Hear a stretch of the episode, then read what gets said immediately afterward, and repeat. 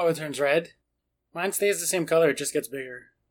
Yours, yours stays. Do not uh, use that, please. Oscar, you're a fucking gift. Oh, god damn it. My sound recording levels. Jesus Christ.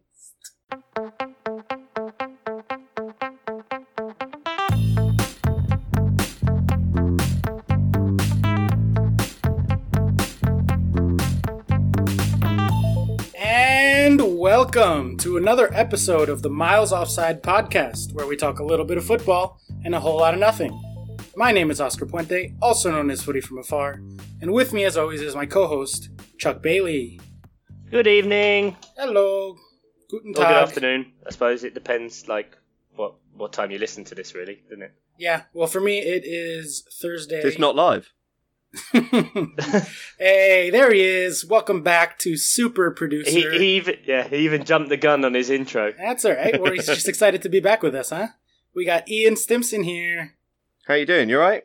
I'm yeah, I'm alright. I'm a little bit of a mess. Just been traveling and running around a lot, so my brain has uh, been in a blender, I would say. But but I'm feeling alright. I'm excited to be recording with you guys. It's been a few days. The Premier League season's single digits away at this point, which is very exciting.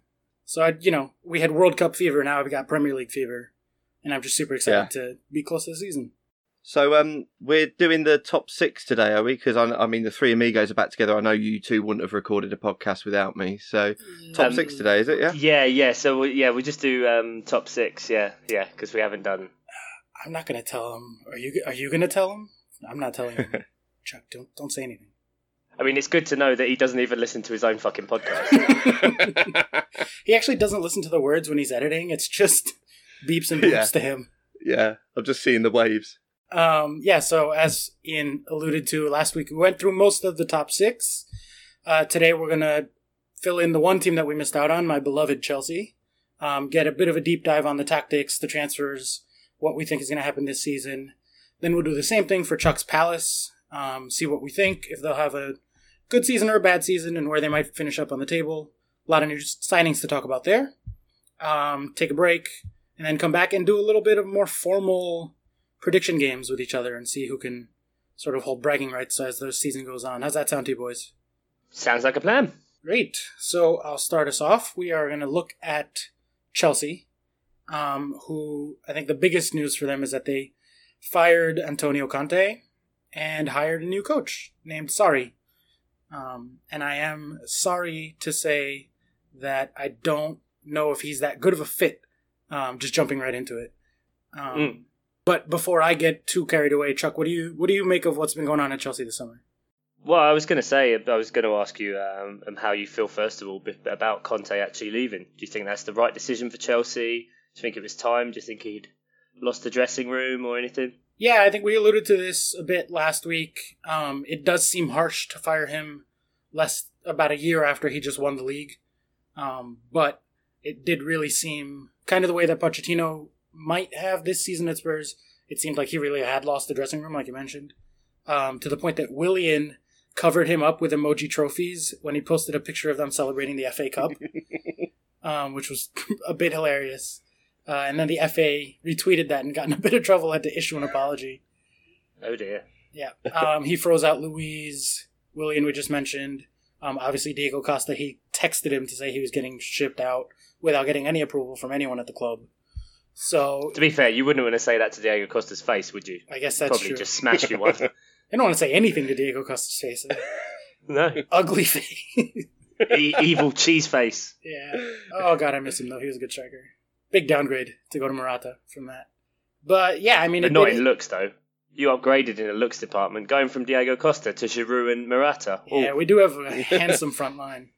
I know, right? Michy Batshuayi, too, when he's not busy hitting himself in the face. Yeah, this, that's true. He's a good looking He's wanted to smash his face up a little bit, so he's not, you know, too pretty. But yeah, I mean, things ended pretty poorly with Conte. He's suing the club at the moment, um, and Chelsea are suing him back. So it's like a whole legal battle that they're going into. It's like really, really one of the worst breakups I can remember in a while. as as the resident American and probably an expert on lawsuits, could you detail what exactly is he is he suing or Chelsea countersuing for? Yeah, so Chelsea um, are withholding his wages for part of last season and all of the what would have been his upcoming season. So they terminated his contract instead of like releasing him, which clubs often do, and then still pay them for after they're not the manager anymore. They hmm. officially fired him saying that they had quote unquote just cause because of the way that he handled the Costa situation and he repeatedly criticized the club in the press. Um, so they have what they consider just cause for firing him, which means that they don't have to pay him. So I think that's about nine million for this coming season and part of last season. I think it comes out to about twelve million pounds that they're not paying him that he feels he deserves. Um, but legally, they must think they have a case because their lawyers probably went through everything and they wouldn't have done this if they didn't think they were going to win. It's going to be a hell of a Judge Judy. Yeah, exactly. He's suing them for for the money that they were that he says they were supposed to pay him, and then also for damages and the loss of future earnings as a um, the way that they damaged his reputation, basically. Um, and they, he said that like they didn't if they had fired him at the beginning of the summer, he could have looked for a different job, but because they waited till like two weeks before the season, he basically has nothing he can do, and they're not paying him next year, so he can't like he's just losing out on a year's worth of salary. And you would think that he also uh, must have gotten legal counsel that he's going to win that. So I don't know what the hell is going to happen. It's just a really ugly situation. They'll probably settle out of court, I guess. I don't know how do, I don't know how lawsuits work over there. I'm not. I don't even really know how lawsuits work over here, to be honest. I'm not a legal expert or anything, but yeah, it's bad. It's bad. Never know. Might you get that money then for the stadium, or even a transfer or two. Well, yeah. not two for Chelsea. It's it's twelve million doesn't get you very far. No, no. I mean, it doesn't get you very far for anybody these years when you're paying seventy million for a goalkeeper in the open market. Um, for Alisson that who went to Liverpool, we talked about last week. Um, mm. But you did allude to the stadium. They had been saving money for a few years to like have money set aside for when they try to build this new stadium. That project is officially on hold because of like all these permits and Abramovich's uh, visa issues and all that sort of stuff. and the higher ups had said that they were going to reinvest that money into the club this summer. And of course, yeah. then they go out and make one fucking signing and that's it. And are and like all the rumors that you hear about are not about who they're going to buy, but about who they're going to sell. Willian to Barcelona, Hazard and Courtois to Real Madrid, blah blah blah blah blah. So it, it it's not been a good summer in terms of the signings. That although Jorginho, who is the one that they did sign, uh, does look quite an exciting prospect, and he has been pretty good in preseason. So he's coming from Napoli, which is also where the coach is coming from. So they have a good relationship, and he was kind of the the heart of that team. He played in central midfield, um, and kind of ran the show both up and down the pitch. Um, so that's an obvious target for them to be able to play quote unquote Sarri ball, which is the style of play that the new manager plays. Um, and they do need him if they're going to make the system work. It's a very, very different tactical system to what they've yeah. ever played. My concern, though, is that no one else really fits the system. Like, there are a few places where it kind of works if you squint, but a lot of it, like, if they're gonna play the way that Sarri likes to play, they are they do not have the players to do that, and so it does worry me for the upcoming season. Yeah. So, so for someone who hasn't really seen um, Sarri at all, or, or watched Napoli or Chelsea in preseason, what what is Sarri ball? Like I've heard it, I've heard it bounce around quite a lot on Twitter. Um, and just wondering what what exactly is it? How does Sarri set up his teams? Yeah, sure. Um, admittedly, I don't watch the Italian league that much, so I had heard that Napoli is fun. I'd seen them play in the Champions League a few times, but this is all from like reading stuff online and a couple of preseason matches. But from what I've read, he sets up with a four-three-three, so like very 2006 era formation, very in vogue in that era um, which I love because that's when I first became a soccer fan. So I love a 4-3-3, but his 4-3-3 is a very fluid and moving, shifting system, um, where it switches to like a 3-4-3 when they're in possession and a 4-5-1 when they're on a defensive, like deep defensive. Um, so it moves around a lot, which means you need a lot of players who are versatile. Um, and Chelsea more recently have been going more towards actual like specialist type players, so it, that is part of the problem.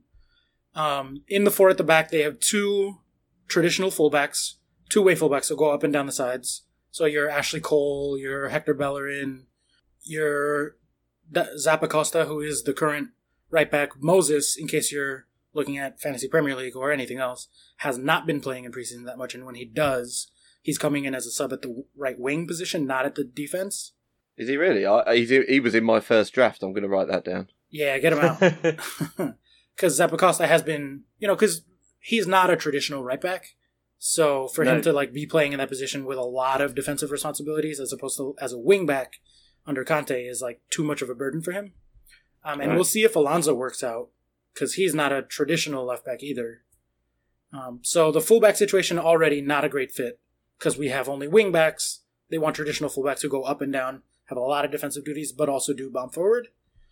Um, but one area where they do have good people is at center back because in the tactical Sarri ball system, there's two center backs. One of them is a really mobile, speedy guy to run up and down the pitch, do tackles, because they do tend to have a very high line and press very aggressively. So they need someone who can like recover if a ball does go in behind. So that's Azpilicueta to me, or Antonio Rudiger if you want like as a backup there. So there's two good players for that position, and then the other center back is a very passing oriented center back because he does expect a lot of creative vertical passing from deep. So to me, that screams David Luiz or Andreas Christensen, who's super young, but he had a really great season last season for Conte. One of yeah. the few bright spots for them last year. So I think at center back, they're actually pretty set in terms of fitting the tactical system and having depth. So that's a plus. And they had been linked with a few center backs in the market. Nothing ever came of it. I think Sarri might have shown up and was like, you know what? I think we're actually pretty good there. So that's the defense. But the really interesting piece that's very, very different from what Chelsea have done recently is in central midfield. Because in a 4 3 3, you need to have traditionally one destroyer and then two box to box guys. Yeah. But with all the interchange that Sarri does, it's actually more three mostly box to box guys, one of whom is more defensive, one of whom is more attacking, and we just don't have the players for that. Um, so at Napoli, he had one defensive center mid- midfielder who would drop deep into with the center backs when they had a lot of possession build up. Um, and that was Jorginho. He's a defensive, almost like a defensive passer, central midfield. Um, but mm-hmm. then the other two is one box to box runner guy, so like your traditional box to box Steven Gerrard of old, um, which Chelsea don't really have one of those. I guess if you squint hard enough, Kante could do that. Or you play Kante as the defensive passer because Kante's passing is actually pretty underrated, I think and then have Jorginho yeah. be the box to box guy, but he doesn't particularly fit that either. Um, and then even less of a fit is one very attacking central mid who switches in and out with the striker. So like almost a false nine. And Chelsea don't have that. They've been playing Ross Barkley there in preseason. He's actually been doing a pretty good job. God, I forgot about him. Yeah, I was just about to say, there's a name that you, you've forgotten about. Yeah. I know. When you watch the preseason highlights, he's been fantastic. And I was like, oh, right. I forgot we signed you because he played like two minutes and then got hurt again because of course yeah, yeah. he's always hurt. But you, you forget those signings when it's just about bumping up the homegrown player numbers, don't yep. you? Yep, him and Danny Drinkwater. yeah, him and Drinkwater. Yeah, oh, I guess God, Drinkwater yeah. is a box to box, but he's not like good enough to be starting for Chelsea. Fifty million quid though, nice, good, good job there. well, you know, we do actually have the cash to splash around on occasion, but but they don't have like a, a read read that as waste. Splash around, waste, whatever. A chump change in the pockets. Um, you know, if we still had Oscar, I think he could fit that attacking central midfielder role. But Barkley has been doing it, and the more exciting prospect for me is if uh, Ruben Loftus Cheek can nail down a spot, he might be a really good fit there tactically. Um, mm-hmm. And he did play in preseason. He came back two weeks early from his vacation so that he could have a nice amount of preseason and sort of impress Sarri to try to make his name in the squad, which is awesome for me. Like, that's dedication right there. Mm-hmm. And he did make a cameo in the most recent friendly at that position, and he had a pretty good run out. He did pick a squad number too. That's like an actual squad number that implies that he's planning on staying for the year. Mm. Uh, number twelve, which was Mikel's old number, but yeah, I mean, one person who stands out there is Cesc Fabregas is not any of those players. Like, he's not a defensive passer. He can pass, but he doesn't do defense. He's not a box to box because he's super fucking slow. And he's not like a just attacking guy who can interchange with a striker and be speedy and move around like your traditional number 10. right? So I don't know where Fabregas plays in this system. Jorginho isn't going to be the defensive one because Kante is the best defensive central midfielder in the world. So where does he fit? Does he play his old role or does he have to learn a new position? Like I just don't think we have the center mids for that, and to me that's a huge problem. Like when we talked about the World Cup, we said that central midfield was the thing that won teams that separated out the really good teams from the teams that were just pretending. Um, so that worries me a ton. But it would be super exciting if Loftus Cheek can sort of do his Loftus Cheek thing. But yeah, I mean, having seen him at the World Cup, do you guys think that a Loftus Cheek, and you especially, Chuck, you saw him at Palace all last season, Yeah. can play like a almost advanced 10, false 9 central midfielder, switching out in and out with the striker and moving around a lot? Um, I'm not sure in terms of switching in and out, but definitely kind of playing. What I found when we had the most success with uh, with Loftus Cheek was when he was playing in the centre, and he kind of had the space to start running at people. So when he was in quite a high advanced position, he wasn't playing really that well. He wasn't really getting many looks um, at the ball. But when he had when he took it to feet, probably about 40 yards out, and had the chance to run at players, then he was creating stuff a lot more. How about his defensive responsibilities? Like, what what did you make of his tackling ability and interceptions? Do you think he fits a system where he's going to have a lot of defense, defensive responsibility to press and make interceptions and all that sort of stuff? Yeah, I think so. He's powerful enough, um, and he was, yeah, he he was just always performing really well up and down the pitch, really for Palace. Um, obviously, again, my yardstick is is completely different um, to how you would judge for Chelsea, but you know we said it all throughout the World Cup. Um, it, it doesn't really matter. He just has to play. Like I would, of course, I'd love to see him back at Palace. Absolutely. However, if he if he actually does start playing for Chelsea and gets the chance to shine, which I think we've only seen the beginning of what he can do, um, I think that would just be amazing. Amazing to see the young English player coming through at a big club. Yeah. What what about you, Stimmers? Do you think this could be Ruben's breakout season? Do you think that he needs to go on loan again? Like, what would you make of that situation? the the the problem I see is just that when you are rattling off players that Chelsea have got, and some of them I'm forgetting that I think would still get ahead, get in ahead of Loftus Cheek most weeks. So if he doesn't go out on loan again, then yeah, I fear uh, I fear for his starting time, which is a real shame because he's a, he's a real talent. So it's it's I mean Chelsea, how many play how many players do they send out on loan? You know, so I don't- Day one of the window, they had about 15 out already. Yeah, yeah, they just have a whole um, in Chelsea fan community. They're known as the Loan Army because there's just Yeah. like so many of them.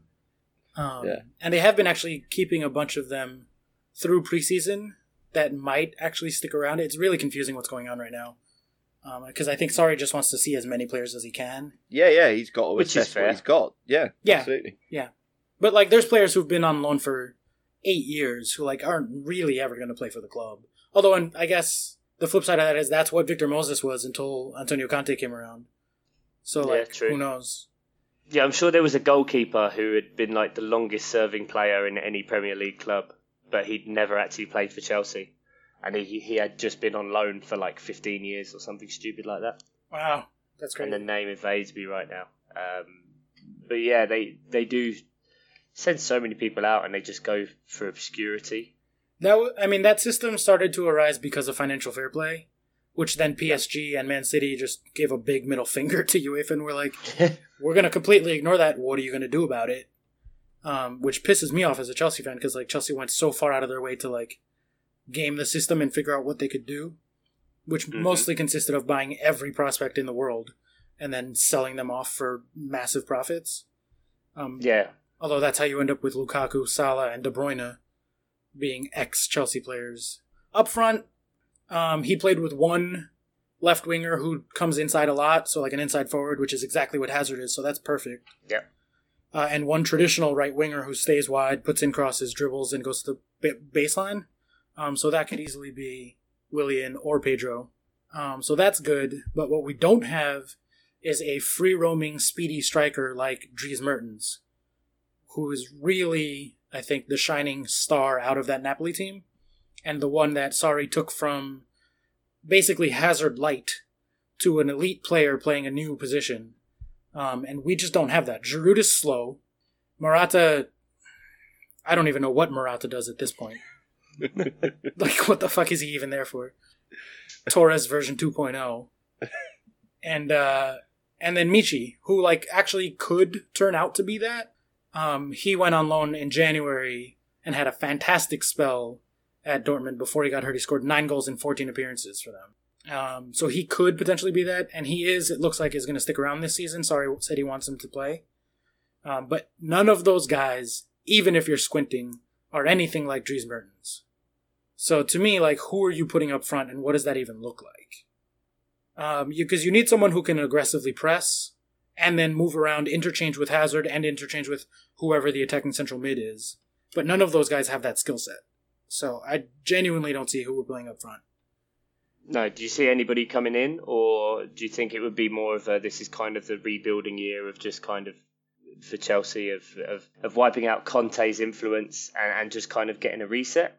That is my deep concern is that it is just going to turn out to be a like a rebuilding year, a, a wasted year almost um, in terms of the transition and not being able to really do any of the things that they want to do um, because they brought him in so late. Like the Conte situation didn't get resolved quickly at all. Sarri just came in like two weeks ago, not even. There's a week till the season starts. They've made one transfer. And by the way, the window closes early this year. It's not like it caught them off guard. They knew this was coming. Mm. Like, this has been announced for over a year now. So, I don't know. The only good thing to me is that we do have a lot of guys who are good at passing and keeping the ball at their feet.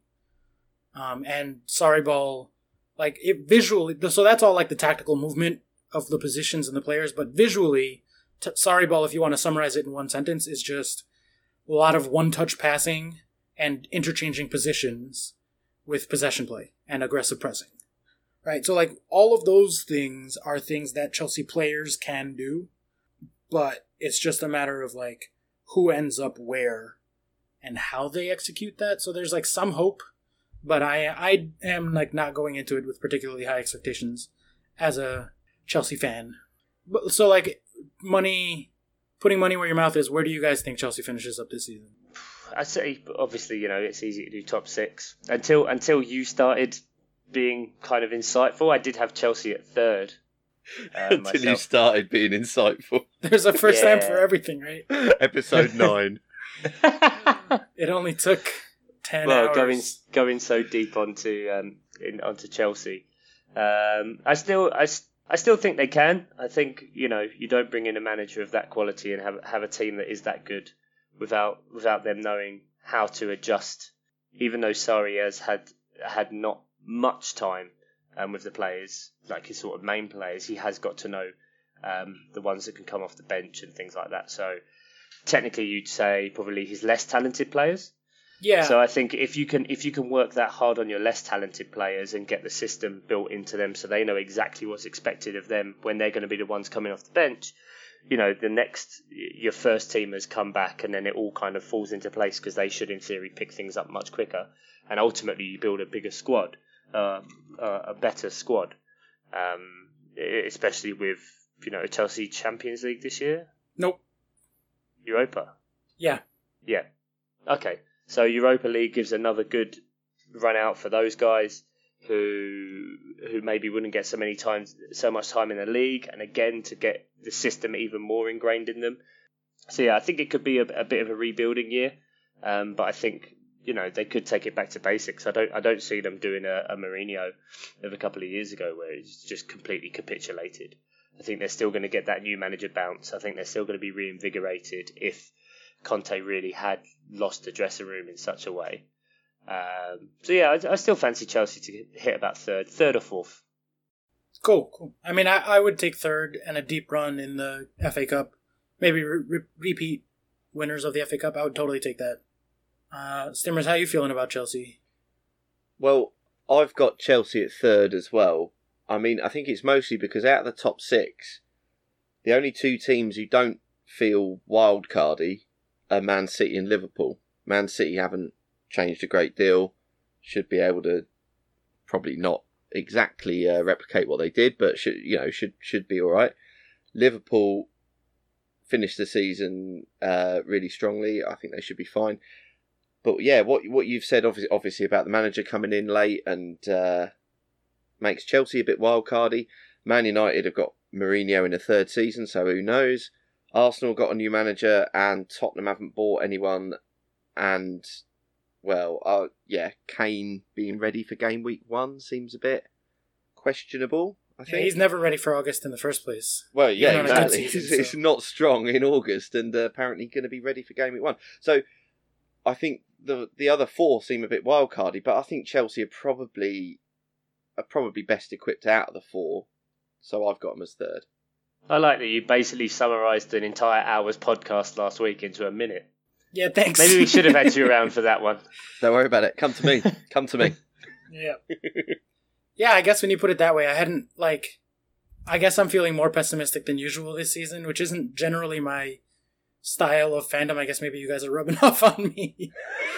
um, Sorry about that, mate. but when you put it that way, with everyone else also being weird coming in, I think we could actually get third. Yeah, like that. I think of those four teams, yeah, I think maybe we do have the best like setup to succeed because I do think Tottenham. I said this last week. I think Tottenham are gonna have a terrible season, and of United and Arsenal, I do think we're probably gonna be better than them. So, which brings us to the other mildly cool team in London. I guess as far as teams in London go, the team that I don't hate the most, Crystal Palace. I'll take it. what a I'll ringing endorsement from Oscar there. Absolutely, that is that is high praise. I, I'd take that. It just being you know the team you hate the least. Actually, Palace are weirdly like America's hipster pick because they have cheerleaders, they have a bald eagle, they're red and blue. A lot of their chants are the ones that the U.S. national team just adopted. So, Hmm. like, there's a ton of American Palace fans, which is really weird. So, I, you know, I, I have a soft spot for Crystal Palace in general. Yeah, I think uh, it's it kind of is always been the American thing of you know rooting for the underdog, um, and Palace have been that for so long with with all of their problems that they've had and in the past with administration, however many times, and you know I I don't know if we still are, but we were the team that have been relegated from the Premier League the most times. Um, the only team that's gone up from the Championship playoffs in all four positions. nice. Yeah, yeah. So it's just an absolute roller coaster ride of everything, and it's it's crazy to think that Palace are in in their sixth season now in a row uh, in the Premier League when eight years ago the club nearly disappeared. So uh, long and short of it was the club went into administration. So administrators from the bank come in. Uh, I believe it was Barclays came in and basically said you had to start selling off assets and and all these kind of things. So one of those actually that we had was Victor Moses, um, mentioning at the time, who back then was playing as a striker and was then sold for 2.5 million to Wigan. And yeah, what happened was that you know we went through a whole season, um, little things like going uh, knocking out Wolves, who were in the Premier League at the time, who are now back in, knocking them out of the FA Cup when we were playing a right back at striker because we just got rid of Victor Moses and he scored a perfect hat trick um, in a very short amount of time as well. I remember, I think it was like eight minutes, nine minutes, something like that. Danny Butterfield. Again, just highlighting how mental Palace is there. Uh, we're in administration, and a right back scores a perfect hat trick to take us through the FA Cup. And his name is Um, Butterfield, And his name was Danny Butterfield, yeah, hero. which um, sounds like an American's invention of a British name. yeah. Um, you know, eight years later, we're in our sixth year in the in the Premier League, and it's, it's incredible. It's amazing, yeah. yeah, and to go back to what you said, Ian, I, I would never have it any other way. And it would it wouldn't matter if, if, if Palace did go down or or who they had or, or whatever at their disposal. You know, I'd, I'd still love that club and, and still, for all my sins, would follow them everywhere. So, is that a thing you worry about going into the season? The potential of going down again? For the f- see last season, Oh, there was Well, a hint since- of optimism there. since going since mm. going yeah. Since going up i'd say for the first four seasons it was just because of various different things. Obviously the first two seasons you just want to stay up. Because it was the year the year that palace went up was when the the premier league money just went bumper. I Yeah. think it was the year before we went up. Man United got 20 million from Sky for finishing first, and the next year Cardiff got 120 million for finishing 20th. And yeah, then that was part year of that was then, the American TV deal, when NBC Yeah. took over from Fox Sports, they just put like an insanely large bid. Uh, NBC and ESPN were outbidding each other, and it was like two hundred million a season or something. So a lot of that went in, um, and obviously that's why the playoff final is is the richest game in football because it's worth you know now I think it's worth a minimum of 160 million, which is why you see stuff like Fulham have just gone come up and they've spent 75 million in this window already. Wolves are buying people left, right, and centre, and you know so it's it's always just been about keeping safety, especially because the club nearly didn't exist. It still has to be run like a business, so they still had to make it kind of safe. So for me, as long as we finished 17th or above, I didn't give a shit. Now, you look across our seasons, I think we finished uh, 11th, 12th, 13th, 15th, and 11th, something like that. Um, so, all kind of okay, all things considered, with uh, the Pardew run, where we went about 20 games without winning and nearly got relegated after being fifth at Christmas. Allardyce coming in and sorting it out and then retiring, saying he'd never manage again and going to Everton. Then having Frank de Boer, who obviously became the fastest sacked manager in Premier League history at 67 days. Um, you get you get the pattern here that being a Palace fan is a big labour. So guys, I, if you if you don't support a team, I I definitely um, probably steer clear. Palace. you swung wildly there, Chuck. There's No. Chuck. There's the Chuck we know and love. Um, but no, for you know, last season I, I was very, very hopeful. Unfortunately, it's one of the worst injury-plagued seasons of of any team really ever. I think we, you know, to have more injury days and more injuries than Arsenal is saying something.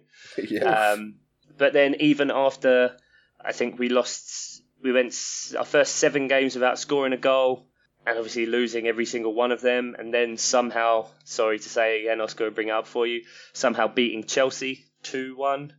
Um, interesting to know our first goal last season was scored by Azpilicueta. Um, that's how good we were. So even eight games in, we still couldn't get our first goal. For for Hodgson to come in and and manage to solidify the club, and you know in the end finish 11th, albeit in a very kind of truncated bottom half of the table. So maybe 11th flatters any team a bit when you think between ninth and relegation was 14 points. yeah, that's not a lot. Um, no, but you know it bodes well. I think um, I have seen a few people say that Crystal Palace at any time are two players away from qualifying for Europe and two team, two players away from getting relegated. Um, I think I think it's kind of appropriate. Um, but this year I am I am feeling very good, um, quite optimistic actually. Um, which you know ho- the hope is what kills you. Yeah, the the big signing today being Max Meyer. Is that the, did I get the name right on that? Yeah, Max Meyer, who's who's coming from Schalke um, on a free as well, which is quite a good, quite a good coup, I think, from the club. He's he's the kind of player who won't necessarily shine when you look at sort of goal and assist statistics, but kind of the work he does on the pitch um, is really really good. Do you think he is replacing what you lose in Ruben Loftus Cheek? Um, I don't think no, I don't think he's a replacement for Loftus Cheek, but he is a replacement for Yohan Cabaye. Um, Yohan Cabaye, who again never really shone if you look at his stats, but if you looked at what he did on the pitch, was phenomenal. And there was no coincidence that for so many games last season, he would get subbed off in the 70th minute and then we'd lose, or, or we'd concede afterwards. And it was just, it was like clockwork. You watch him go off and that would happen. And so I think Meyer can be that kind of player, the kind of player who you miss when he's not there, but he'll frustrate a lot of kind of idiot fans who all they look for is, oh, did they score a load of goals? You know, the kind of people that we were saying about with Raheem Sterling at the World Cup. You know, he's creating everything, he's stretching the defences because he's taking that sacrifice on himself because he knows he's going to get subbed off later. Fresh legs come on, the defenders don't know how to play then, and uh, then England could score. Um, and so it was a similar kind of thing at Palace that Yohan Cabaye was a big kind of string puller there. Uh, he could win the ball back. Um, he was quite tenacious with those kind of things. So I think Meyer is more of a replacement for him. Um, also, we've signed um, Cheikhou Kouyaté from um, West Ham, which I think is quite a good good signing as well. Um, just to kind of build the squad. Not expecting huge sort of again mirac- miraculous numbers from him, but I think to kind of fortify what we have uh, is very very good. You know, th- people hate on Christian Benteke, but you know you can't deny the deny that the guy is a, a qualified good Premier League player. Yeah. You know, first season with Palace, um, I can't remember how many goals he got now. I think it was 15 goals in the league. Um, the season with Liverpool, where he was hardly playing and, and was getting derided for being dog shit, I think he got nine or ten goals. Then you had his seasons at Aston Villa when he was just fantastic. So yeah, he was I think great lo- in that Villa team. Yeah, he was. Like, I don't know about you, but I remember there was a season in Fantasy Premier League where you could just have like Benteke and Charlie Austin because they Yep. were both five million and they were just banging in goals. There was a double game week where they both scored like five goals. They each got a hat trick, and then they had a second game where they both scored. And I think that was Yeah. my best ever fantasy game week. Yeah, absolutely incredible. So, so I think you know, and I think Roy will do this because he brought Benteke's um, confidence back a lot um, because he was he was getting a lot more assists and more assists than he than he got before towards the end of the season. So, more just knowing how to play in the system. And I think obviously, you know, our main weapon there, where there's there's still talks ongoing, but believe me, guys, I will tell you now, it's all fucking bullshit. He's not going anywhere. Is Wilfried Zaha, who you know, one one minute he's going to Tottenham. Oh, now he's going to Dortmund. Oh, Tottenham have bid 55 million. Oh, we've told you we want 70. Okay, we bid 45 million. Um, you know, just mental stuff everywhere, which gets me every year. Every year. He'd look pretty good on Chelsea's wing. I'm just saying. you, you know what? Yeah, there's there's two teams. There's two teams where I think Wilfried Zaha would fit in, and one is Chelsea, and the other is Liverpool. I don't think his play style would fit at any of the other clubs because he's he's not a quick passing tap tap player, so he won't fit in Arsenal. He won't fit in Tottenham, and he's already done Man United. And Mourinho would just stamp any creativity out of him, and he wouldn't even fucking play anyway. Um, so it doesn't really matter. Don't you? But like last year, I might have been reading this wrong, but what I remember, he was at his best when they shifted him to almost a striker position. Um, and that was really when Palace's form took off. Also, is they kind of gave up on Benteke and put Zaha at the sort of nine position, um, and really elevated his game and put a whole new dimension to it. Do you want to see more of that this year, or do you think that? it wasn't even that we, we shipped out Benteke. It was that we had no strikers. We had uh, Christian Benteke was injured. Connor Wickham was injured. We didn't we didn't have anyone else that, that was a striker apart from youth team players, as far as I can remember now. Hence why Roy started playing this weird. If we were playing four four two, but it was Townsend and Zaha up front, who were basically so rather than having a striker, we were playing with two inverted wingers Hmm.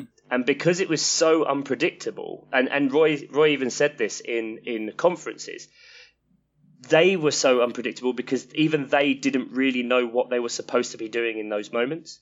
But because they were just going on their instincts and getting into positions and, and making things happen, all of a sudden it started to click.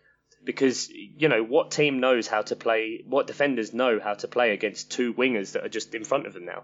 They were kind of playing on the edge of the 18 yard box, so not really getting into the centre areas, splitting defences and cutting in.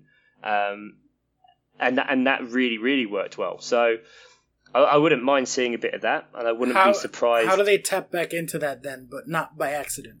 Like that because I to me that was the best I've ever seen Zaha play, and he's been very good at different times.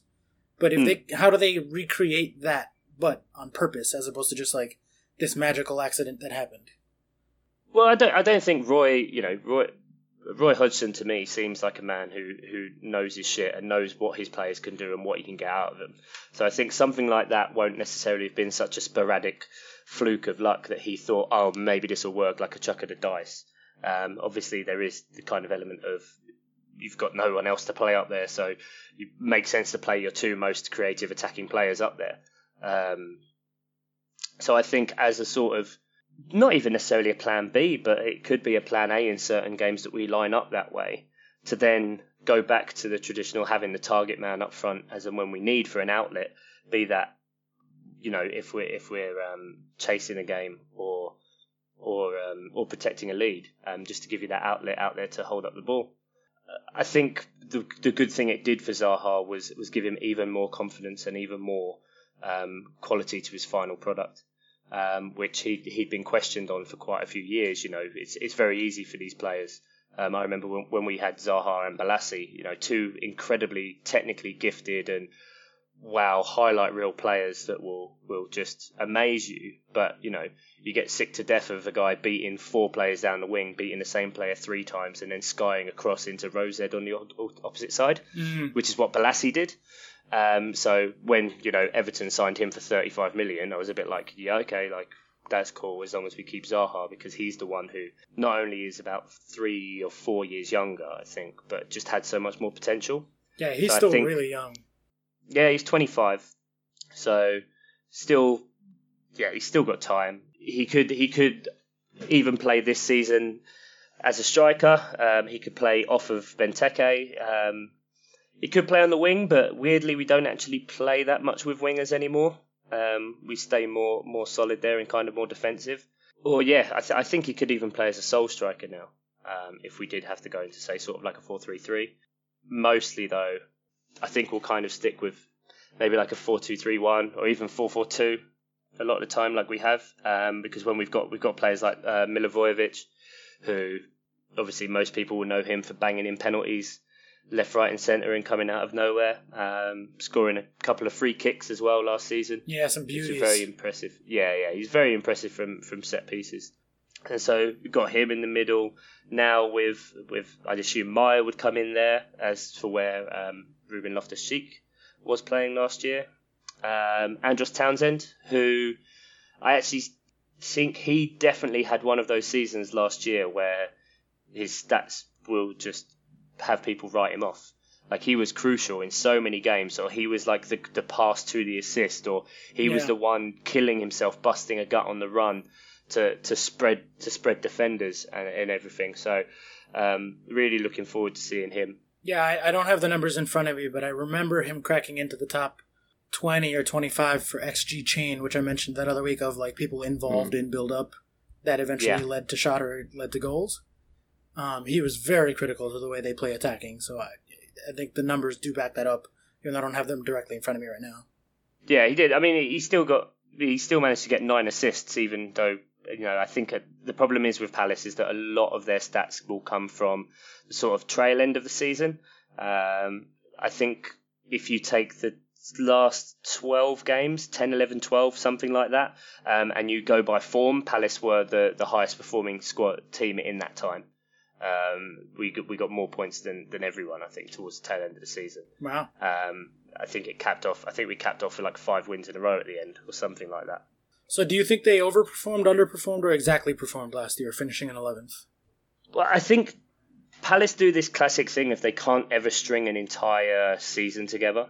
It almost seems like we're confined into calendar years. So, if the back end of one season will be great. The the beginning of the next season will be great, but then the tail end of that one will be shit, and the beginning of the next one will be shit. So nothing ever nothing ever really stays into one season. If you took if you took the uh, the form of the second half of the season, I think we were in Champions League places.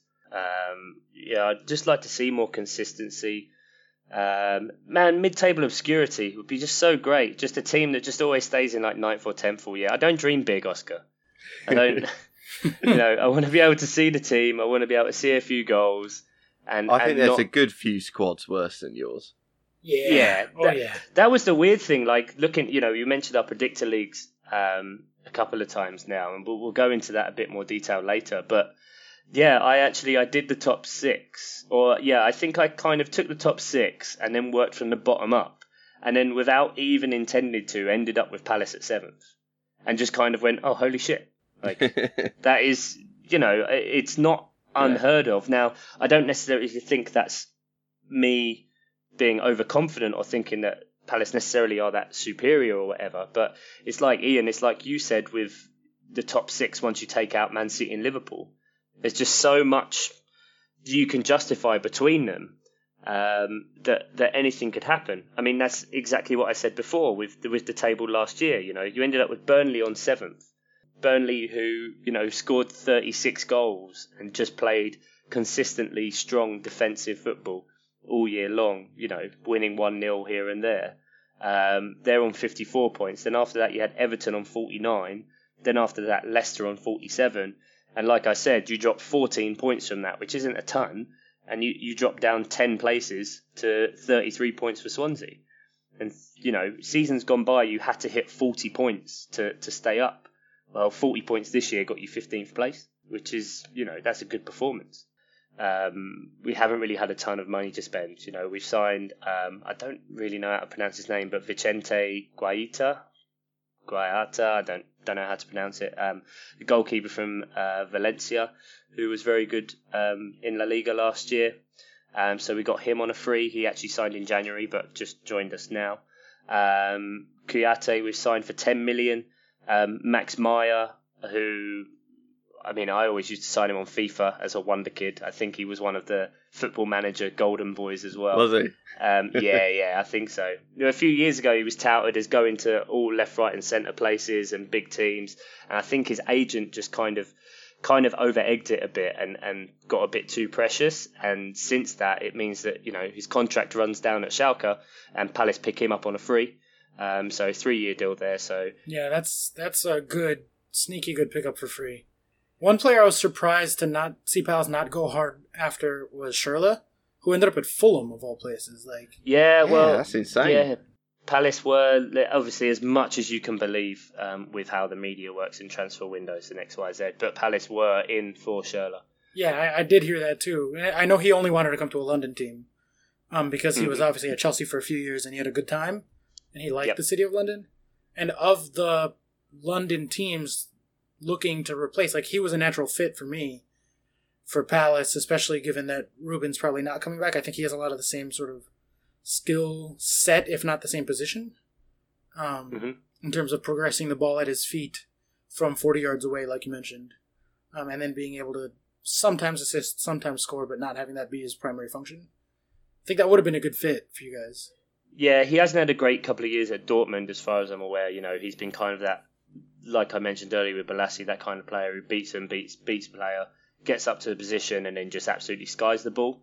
Um, I don't think his confidence was kind of was that great um, when he was there. So it'll be it'll be good to see what happens. And and Fulham are very very interesting this year with, with the amount of players they've bought and signed. You know, now they've got Mitrovic there as well um, on a, on a full time basis. Yeah, is he going to win the Golden Um, Boot this year? Or? Uh, what kind of idiot would predict a Mitrovic golden boot? Uh, but no, I, I am feeling very good um, about Palace this year. Do none of us think that they could even go so high as to upset one of the big six teams and sneak in that sixth spot? I think it'd be pretty bold to, to predict a, a Leicester esque. I was going to say Leicester won the happening Premier again. League. Yeah, yeah, but Le- Leicester won the pre- you know Leicester winning the Premier League not to take anything away from them because they still had to do it. They still had to win and grind out those one 0 wins. It was impressive. However, you know the the time was perfect. There were a lot of clubs were in disarray. They were kind of uh, all rebuilding at the same kind of time and not quite knowing where they were. And you had a team like Leicester who, you know, Ranieri knew exactly what he was doing, exactly how he could get the best out of their players and, and didn't play any sort of revolutionary way of football. It was just Kante win the ball, give it to Mahrez, lob it to Vardy, who scores. That was just it. You know, we probably said it before, we could never see a team like that winning the league and, and never again. And we still say the same afterwards, like, oh, it will never happen again. Never again. But I think you're right. I think there's so many wild cards in there that, that teams, you know, there's teams that if they click, they can be just phenomenal. However, it'd be so easy for them to just drop off. Yeah, I mean, we just said Man City and Liverpool are the only sort of, not even sure bets because you can never have a sure bet, but at least known quantities. Given Mhm. how much of a of a like like Ian said before, like wild cards, those other four top six quote unquote teams are, I could easily see one of them falling below Palace. I mean, I, I wouldn't go so far as to actually predict that in my table, but No. but it wouldn't surprise me. Let me I'll, I'll put it that way. Yeah. I think of Yeah. the other teams, either Palace or West Ham might sneak six, sixth place. Like, I'd fucking bite your hand off and then use it to masturbate with. I'd be so fucking happy. Jesus Christ. Jesus. And on that note, I think that does it for part one. Um, so when we come back after the break, we will uh, get into some more official prediction games and, and wrap it up with some listener questions. So stick around and we'll see you in a bit.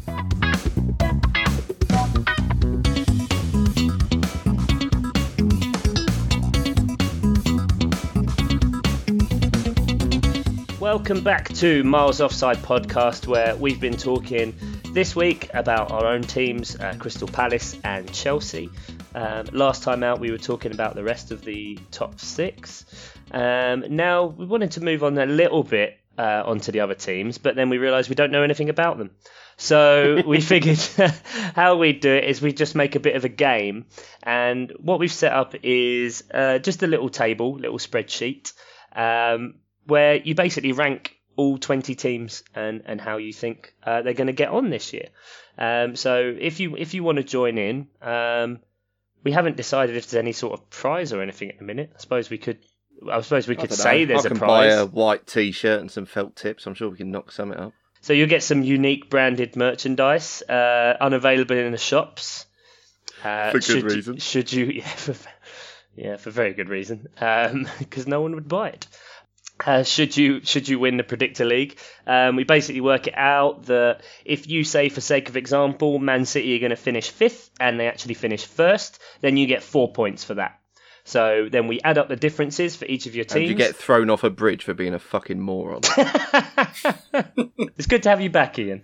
Um, yeah, so we'll throw you off a bridge, uh, the Forth Bridge, Time Weir Bridge, uh, Tower Bridge, some over water, some over rail, some over concrete. We'll let you decide. Um, should you get it completely fucking wrong? Um, and yeah, so basically the lowest score wins. Um, so we've done a few already, and we've had a couple of listeners join in. Um, uh, one Joe Bloom, we've had um, Carmen Torres, um, we've had at FPL Nicola get involved. So if you want to get onto our Twitter page, um, that's at Miles Offside Pod. Um, and get in touch with us. You can either DM us, um, and you can DM us all of your league predictions, or should you wish, I can send you out the little spreadsheet that you can fill out with your choices. Because I'm very proud of it, and I want as many people as possible to see it. And the winner gets to listen to a special edition podcast of Stimmers giving his thoughts on Peterborough for an hour or so. We have that yes. to look forward to. there you go. Winner, loser, whatever. Wait, did I say winner? Yeah, I definitely meant loser. Yeah.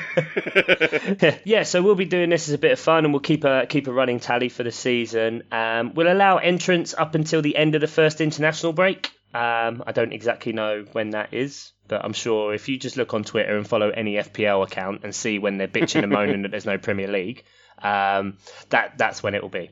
So we'll go through a few of our choices just at the start. Ian, who have, who have you got as your sort of top four, starting from four to, to one? Four to one. Okay. Uh, fourth place, I've got Manchester United.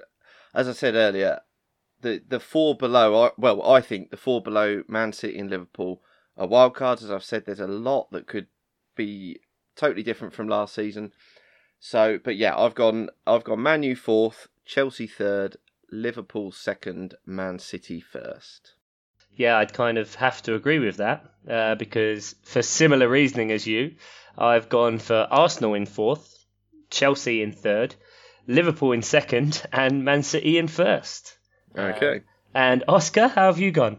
Yeah, I'll go a little different on this one. I'm going to go Man United in fourth, Liverpool third, City second, and Chelsea to win because I'm a big homer and Oh, I don't care if it makes sense. I'm putting Chelsea has. to win my league. So Yeah, and if you have fast forwarded to this point and heard that, uh, don't listen to the first bit because Oscar, yeah, he was really confident that Chelsea were going to win the league, and he gave this really great in-depth analysis on how they're better than every team and how Sarri is going to crush everyone, and they've got all the right to players be to fair, do it. both of you have been all over the place on your clubs. yeah, yeah. Well, I never bet against my team, so I'm going to put them at first in an That's a official fair prediction. shout. Yeah. Fair shout, fair shout. Um, how about bottom three, Oscar? Who who are your teams to go down? I have 18th Brighton, 19th Cardiff, and 20th Wolves. So I don't see the promoted teams doing particularly well. Um, just because it's always hard. Yeah, I'm sure Chuck would like a moment to celebrate Brighton going down. I would just love it just a little little bit as a Palace Yeah. fan for Brighton going down because it because it is a rivalry no matter what anyone says. Yeah, fuck Brighton. Um, Yeah, my boy. I do have them at 20th, but admittedly, I don't think I could name a single player on Wolves.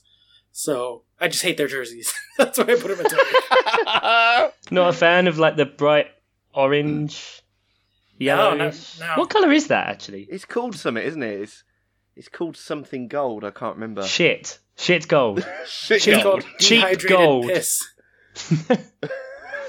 asparagus wee wee. Um, Ian, Ian, how about your bottom three? Yeah, my bottom three. I've got um, 20th Cardiff, 19th Huddersfield, 18th Fulham. Um, Ooh. Fulham and Cardiff seem wafer thin squad wise. And yeah, I just I, I think Huddersfield got a bit lucky last season, and I think they're probably done. So yeah, I've got Fulham, Huddersfield, Cardiff. Yeah, I'm all I- of a sudden very worried about having Fulham at 11th in my table, given how the predictions went at the World Cup. Yeah, well, that is the good thing. Some of our teams are all over the shop, so surely one of us will be right. this is what's good, as opposed to you know in the World Cup where we just said like, yeah, Brazil, Germany. Oh shit. Um, yeah, I'd go with you on Cardiff and Huddersfield. In fact, I've got them in the same positions. I've got Cardiff in twentieth.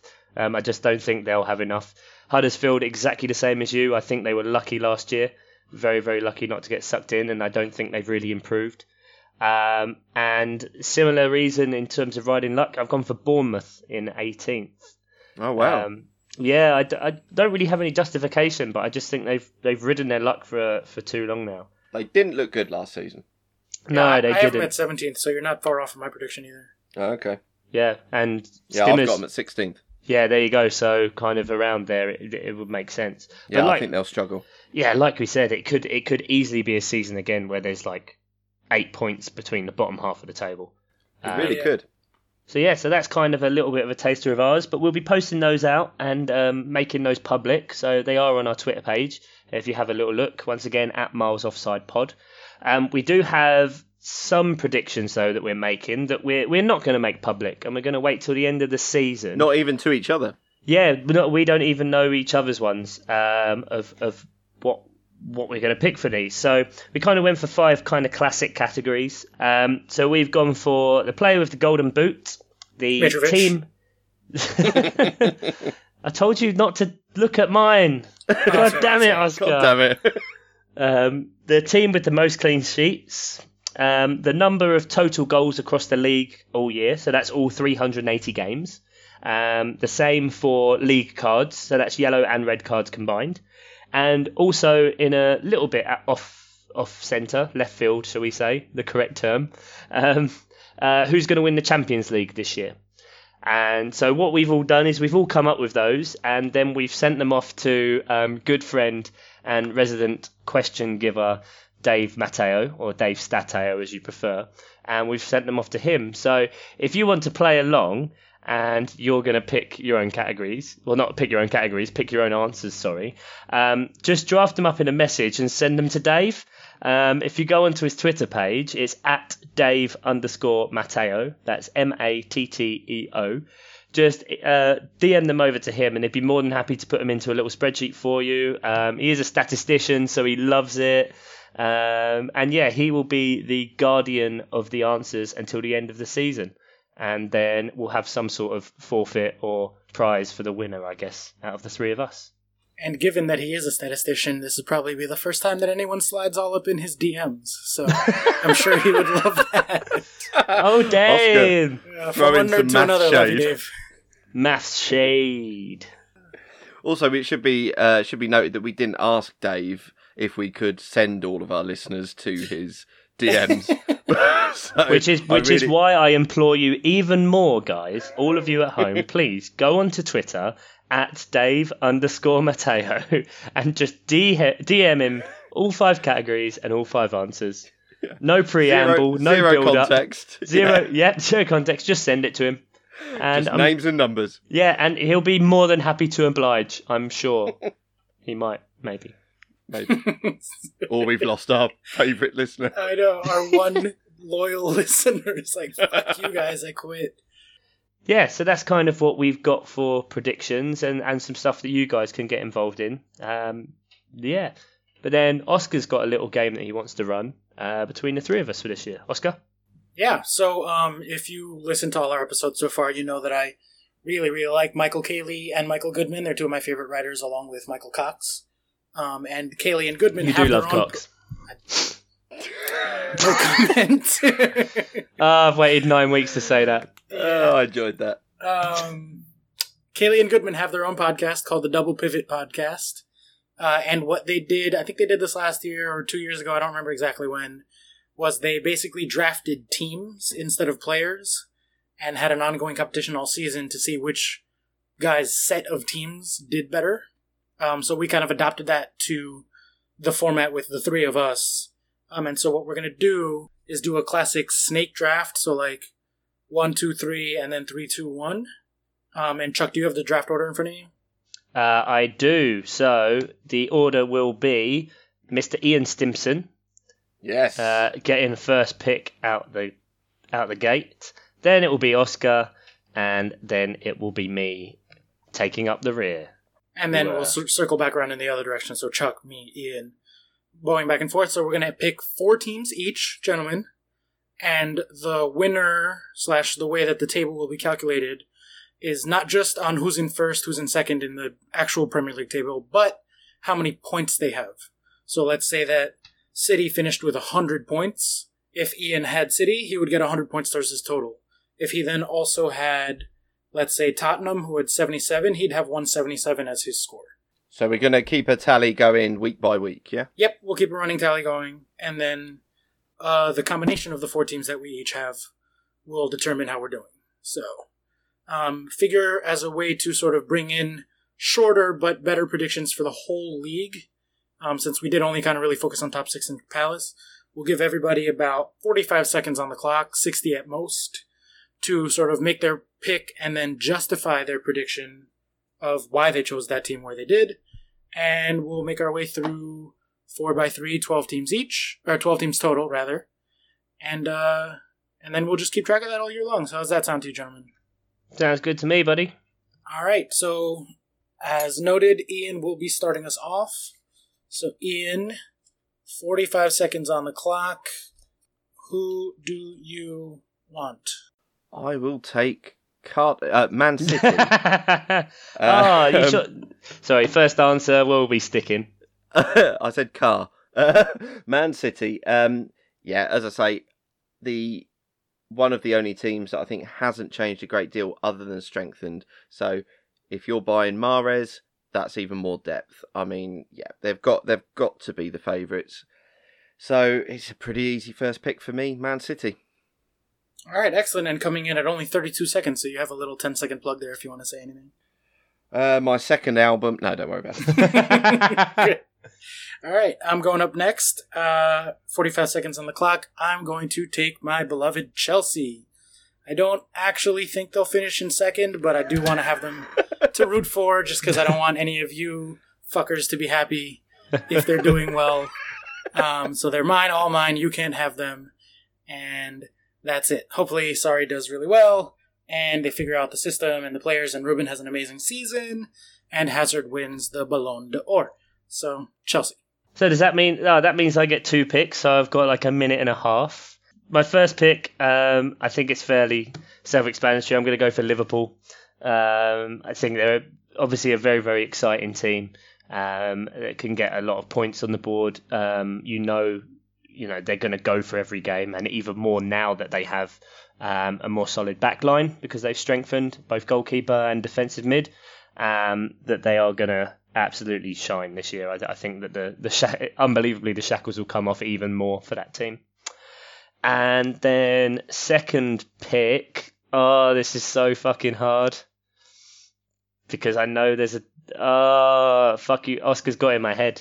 Um, I'm gonna have to take Palace now, simply because. Oh, Simply because I know that by the time we get round to nine, they'll be gone, and I can't have anyone else taking them.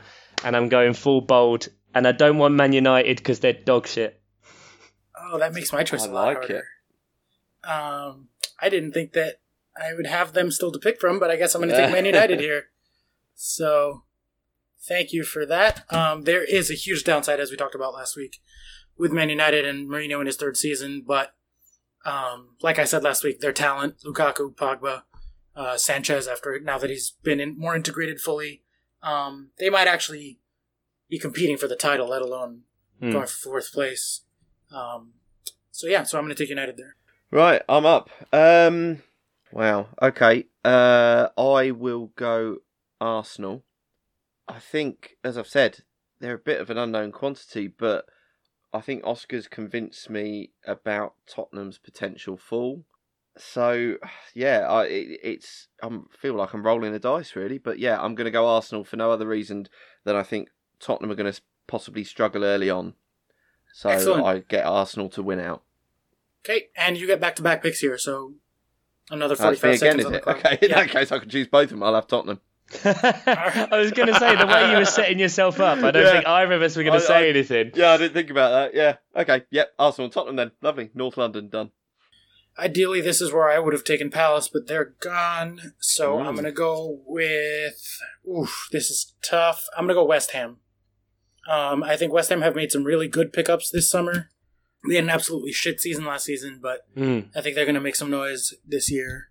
Um, at least in terms of the same same as Palace. Those are the two teams I could see pushing for a Europa spot. So I'm going to go West Ham. Yeah, I was kind of eyeing them up as well. I think you're right. I think they've made some really good purchases, and um, Pellegrini as well. Who, yeah, we haven't mentioned that that fact. You know, we've got a Premier League winning manager there. Now I just get left with a dumpster fire of shit, and I get to pick two of them. Um, Yeah. right, I'm going to go first up. I'm going to go with um, Leicester because I think Leicester still do have you know quality in the side, and they've they've picked up quite a few players as well.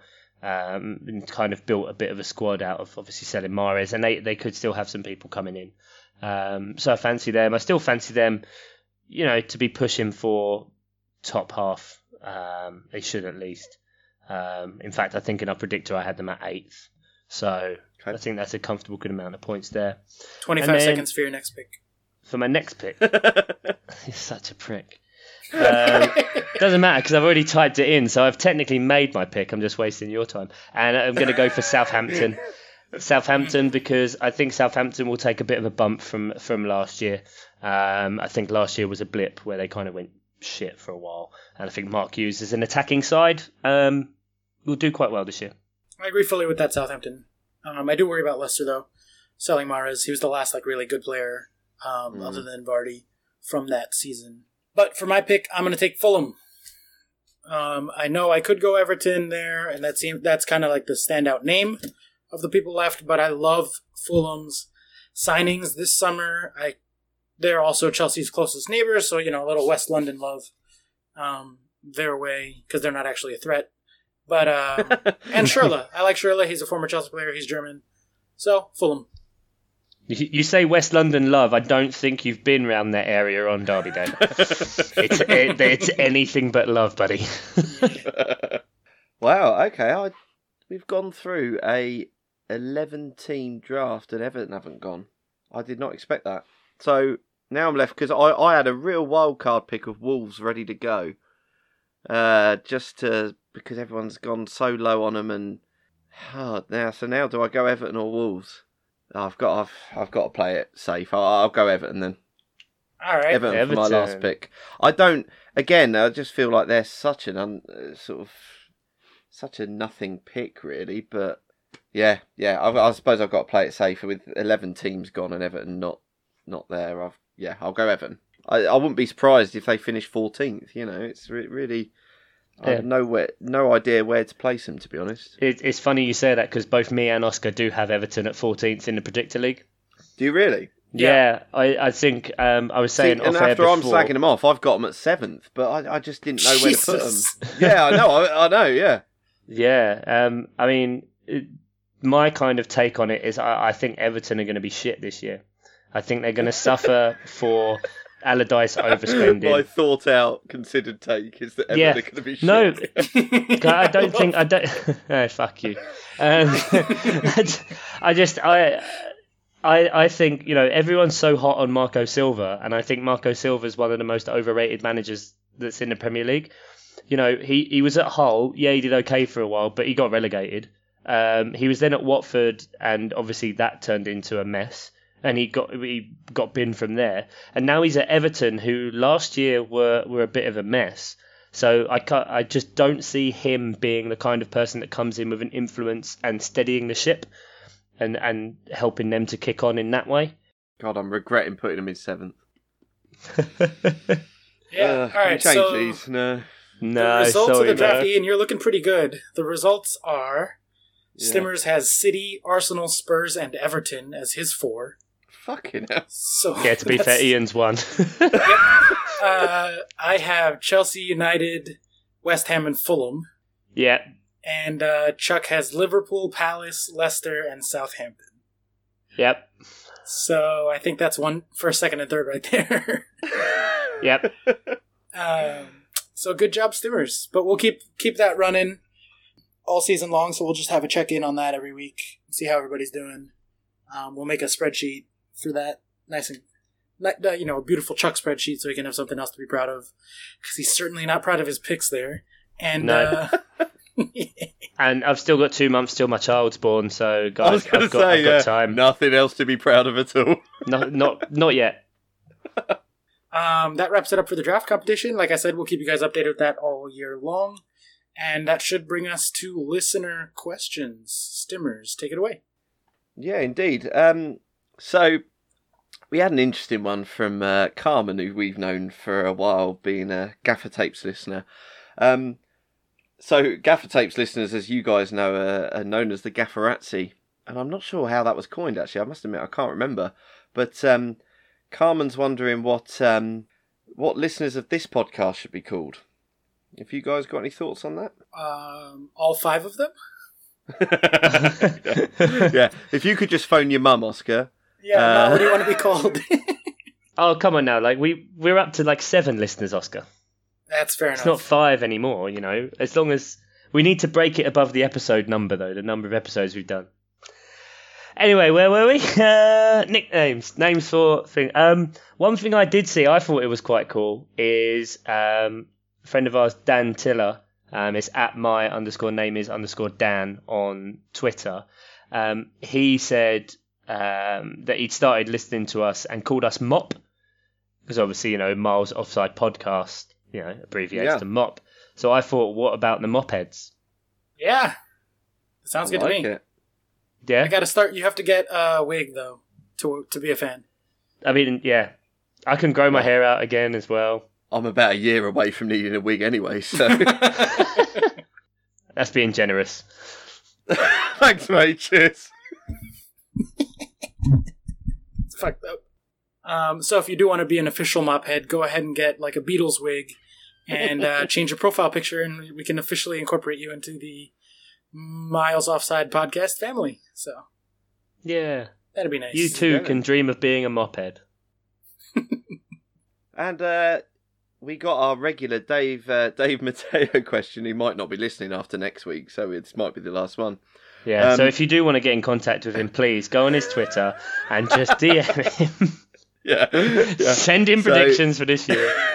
uh, and then replace him by sending in a question every week, please. But um, Dave said um, if Premier League managers were to be MMA fighters, who would be the best? Ooh, I like That this. is an excellent question. Yeah. I like that one. Chuck, do you do you want to start us off there?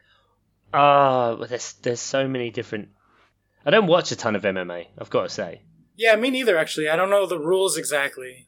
I don't. There's like it's just like no eye gouging, fish hooking, or kicking people in the bollocks. So I guess. Mourinho's out. Yeah, Mourinho's out. He loves a gouge. um, yeah, so Mourinho would be disqualified straight away. So Unless we want to make it like an all-out street fight. Old Yeah. No, no, we've got to stick to MMA rules. I think. All right. Oh, so it can't be like Rocky Five, that never happened. the worst of the Rockies. Which sucks coming after Rocky Four because that's the best of the Rockies. Yeah, Gotta love a bit of USA shorts. man. USA. James Brown singing "Living in America." Dolph Lundgren, the Swedish actor, playing a Russian. Penciling in for international break. Rocky chat. Carry on. Um, Dolph Lundgren, who incidentally the, the, the player who plays for Palace, uh, one of our strikers, Alexander Sørloth, um, looks exactly like Ivan Drago. It's fucking amazing. He's about the same height as Dolph Lundgren as well. He's like this six foot five fucking brick shithouse who's like twenty years old.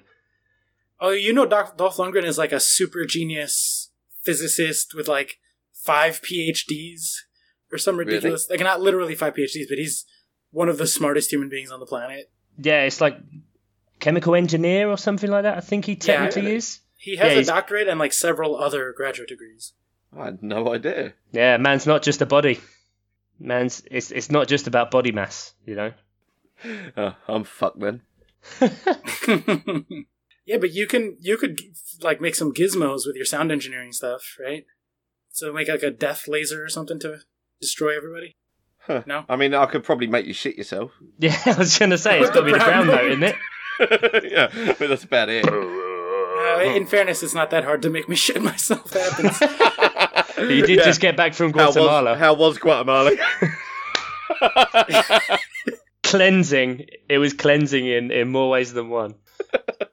um, so we've completely ignored the question, by the way. yeah, pretty much. So how how's Roy Hodgson getting on in MMA? Hodgson. Oh, I don't think Hodgson would. I, I wouldn't fancy him anymore. I think back in the day, there's there's pictures of him. He looked a bit like a spy, so I think it'd be like quite dodgy. Pull out some gadget when the ref's not looking and stab the guy in the throat. I don't know.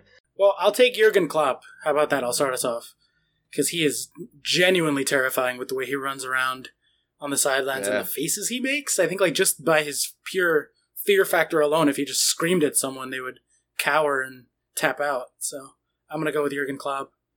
Um, yeah, I'd take that just for pure aggression. You got you got a fancy clock.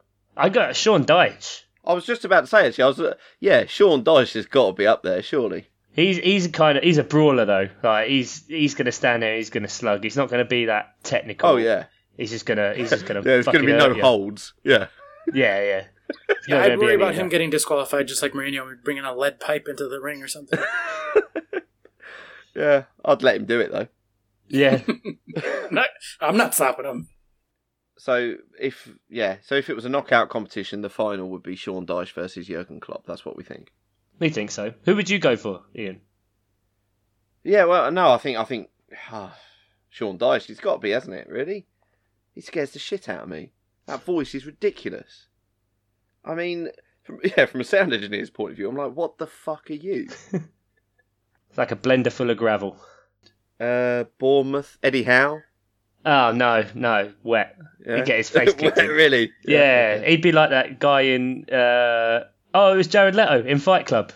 You know, and he's Oh, like, yeah. oh, I just wanted to destroy something beautiful, but Oh, without there being beautiful. I don't know. We're sleeping on Mourinho. Like even without being allowed to eye gouge, I think he's just crazy. I think uh, you you you've said it before. He'd find a way to win. There's definitely that about him. That is true. Yeah, he'd be like distracting the ref while someone else comes up from behind with a steel chair and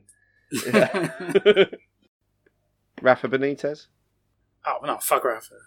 fuck that guy. I was just, I wasn't, I wasn't genuinely suggesting Rafa Benitez could beat up Sean Dyche or anyone. I was just, I was just saying another manager is what I was Here's doing. here's my in-depth analysis on Rafa Benitez. Fuck that guy. fair enough. Pochettino, maybe. Nah. He's big on fitness. He's big on fitness. He'd run around. Um, Claude Puel, not happening. Right. No one's mentioned Pep. Oh, it's good. Yeah, but Pep may be too busy wearing like an All Saints jumper or something, or like he wouldn't make it out the the dressing uh, room. He'd be just like you know he'd try that- to overthink it too and be like, "Oh, I'll come up with this crazy tactic where I stand in the corner on one foot and then do blah blah blah," and then all of a sudden Yeah, he he's just gets like- knocked out. using tactics with his intro music and just playing the brown note into the into the stadium. is just like He hires Ian to sit in the crowd. yeah, I've got Pep's back. Yeah. I'm not sure any any any closer to answering the question. no Mark Hughes. Oh, it'd be good. Oh, who's Huddersfield's manager? Is it still um, Wagner. Wagner? Yeah, Yeah. yeah, the bloke that was on X Factor. Yeah, yeah, yeah. Um, yeah, I reckon, yeah, he could probably handle himself, couldn't he? Surely. yeah, yeah, but I just can't take him seriously because his voice is like the the stereotypical like hello hello softly spoken German. You know A what lot I of mean? this is coming down to voice, isn't it? Yeah, massively. It's like, well, we did very well. And not like, it's very kind of squeaky. That's not a German voice. That's my attempt at Wagner. Yeah. Well, and whenever the first firing of the season happens, then you know if there's a, a wrestling type thing involved, and all of a sudden, who appears but John Cena? John. That'd be great. John- John Cena is the new Bournemouth manager. Yeah. Oh, I just watched that movie he's in on the on one of the flights I was taking this weekend. Cock blockers. That guy's comedic timing is surprisingly good. He's really good in like loads of films I've seen. him Yeah, in. he's really funny. Well, wrestlers have got a good acting pedigree, haven't they? Uh, Dwayne Johnson, Hulk Hogan, seen him in some great videos. So, oh god. speaking speaking of, um, you just mentioned it. Like, who do you think is the first manager to get sacked this year? Oh shit! Yeah, we haven't done the sack race, have we? Um, that's a good question. Putting me on the spot here. I'm gonna go with Go with your gut. Go with your gut. who's managing. Who? What was the Everton manager's name? The one you don't like? Marco Silva. Yeah, him. I think I want to change my answer to Pochettino. Actually, You can't change your answer. well, uh, you know, I, I'm doing it anyway. So fuck you. Oh, Joe, I'm going to go Wagner actually. Wagner. So you're going Wagner. Oscar, you're going Pochettino. yeah, I think he lost the dressing room. I think the players really are gonna. I could see a revolt happening there. Not far into the season. Can can this also include managers leaving? I'm going to go for Rafa Benitez because I think because of all the stuff he did last year at Newcastle, um, for what he was supposedly promised, and how he's looked recently, considering they spent no money and they've all they've done is sold players. They're not really looking like they're going to get anyone substantial in or worthwhile. I just think bad blood there. He's he's just going to go. Surprised he stayed as long as he has, Hmm. Because that that management structure is pretty rotten. Yeah, they're not looking to do anything of note. No, I mean, how long have Newcastle been on the market? Yeah, and no one. It's a toxic asset. Like no one wants anything to do with it. Yeah, yeah. Is he the, is he the worst owner in the Premier League? Do you guys think? Mike Ashley, um, I think certainly the worst owner in the public eye. Yeah, definitely. I would not want him. Yeah, being the public owner of my club, Jesus. No, hundred percent. And like, because below that you've kind of got, I'd say like Karren Brady and Golden Sullivan at West Ham. But that's not saying it's anywhere near close to Newcastle. Like, Yeah, Mike Ashley's just a boorish prick, isn't he? I mean, I, I really dislike him. Mm-hmm. Love a Sports Direct mug though. they're massive. Fucking huge. It's like a liter of tea. It's Yeah, great, Lovely. but I don't drink tea, so it doesn't really matter. Neither do I, but you can stick wine in it. Hey, job done. Or uh, Lithuanian Jägermeister? to be fair, I was drinking that out of a plastic pint mug, so there you go. Pretty sure I saw you drinking it straight out of the bottle, man. I was going to say at one point, definitely mainlining it. Guys, I don't remember. we know. Yeah, so if you've got any questions, uh, get them into us uh, on Twitter at Miles Offside Pod, at Facebook at Miles Offside Pod, and um, also I run a Fantasy Premier League uh, cash cash game. So if you want to get in touch with me, I'm on Twitter at Ian Stimson S T I M S O N.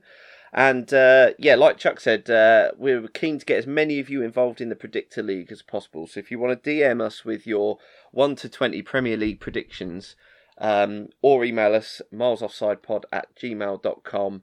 Uh, then we'd like to get as many of you as possible. I mean, surely, I'm sure we can come up with a prize or something if any of you manage to beat us. So, uh, yeah, get in touch.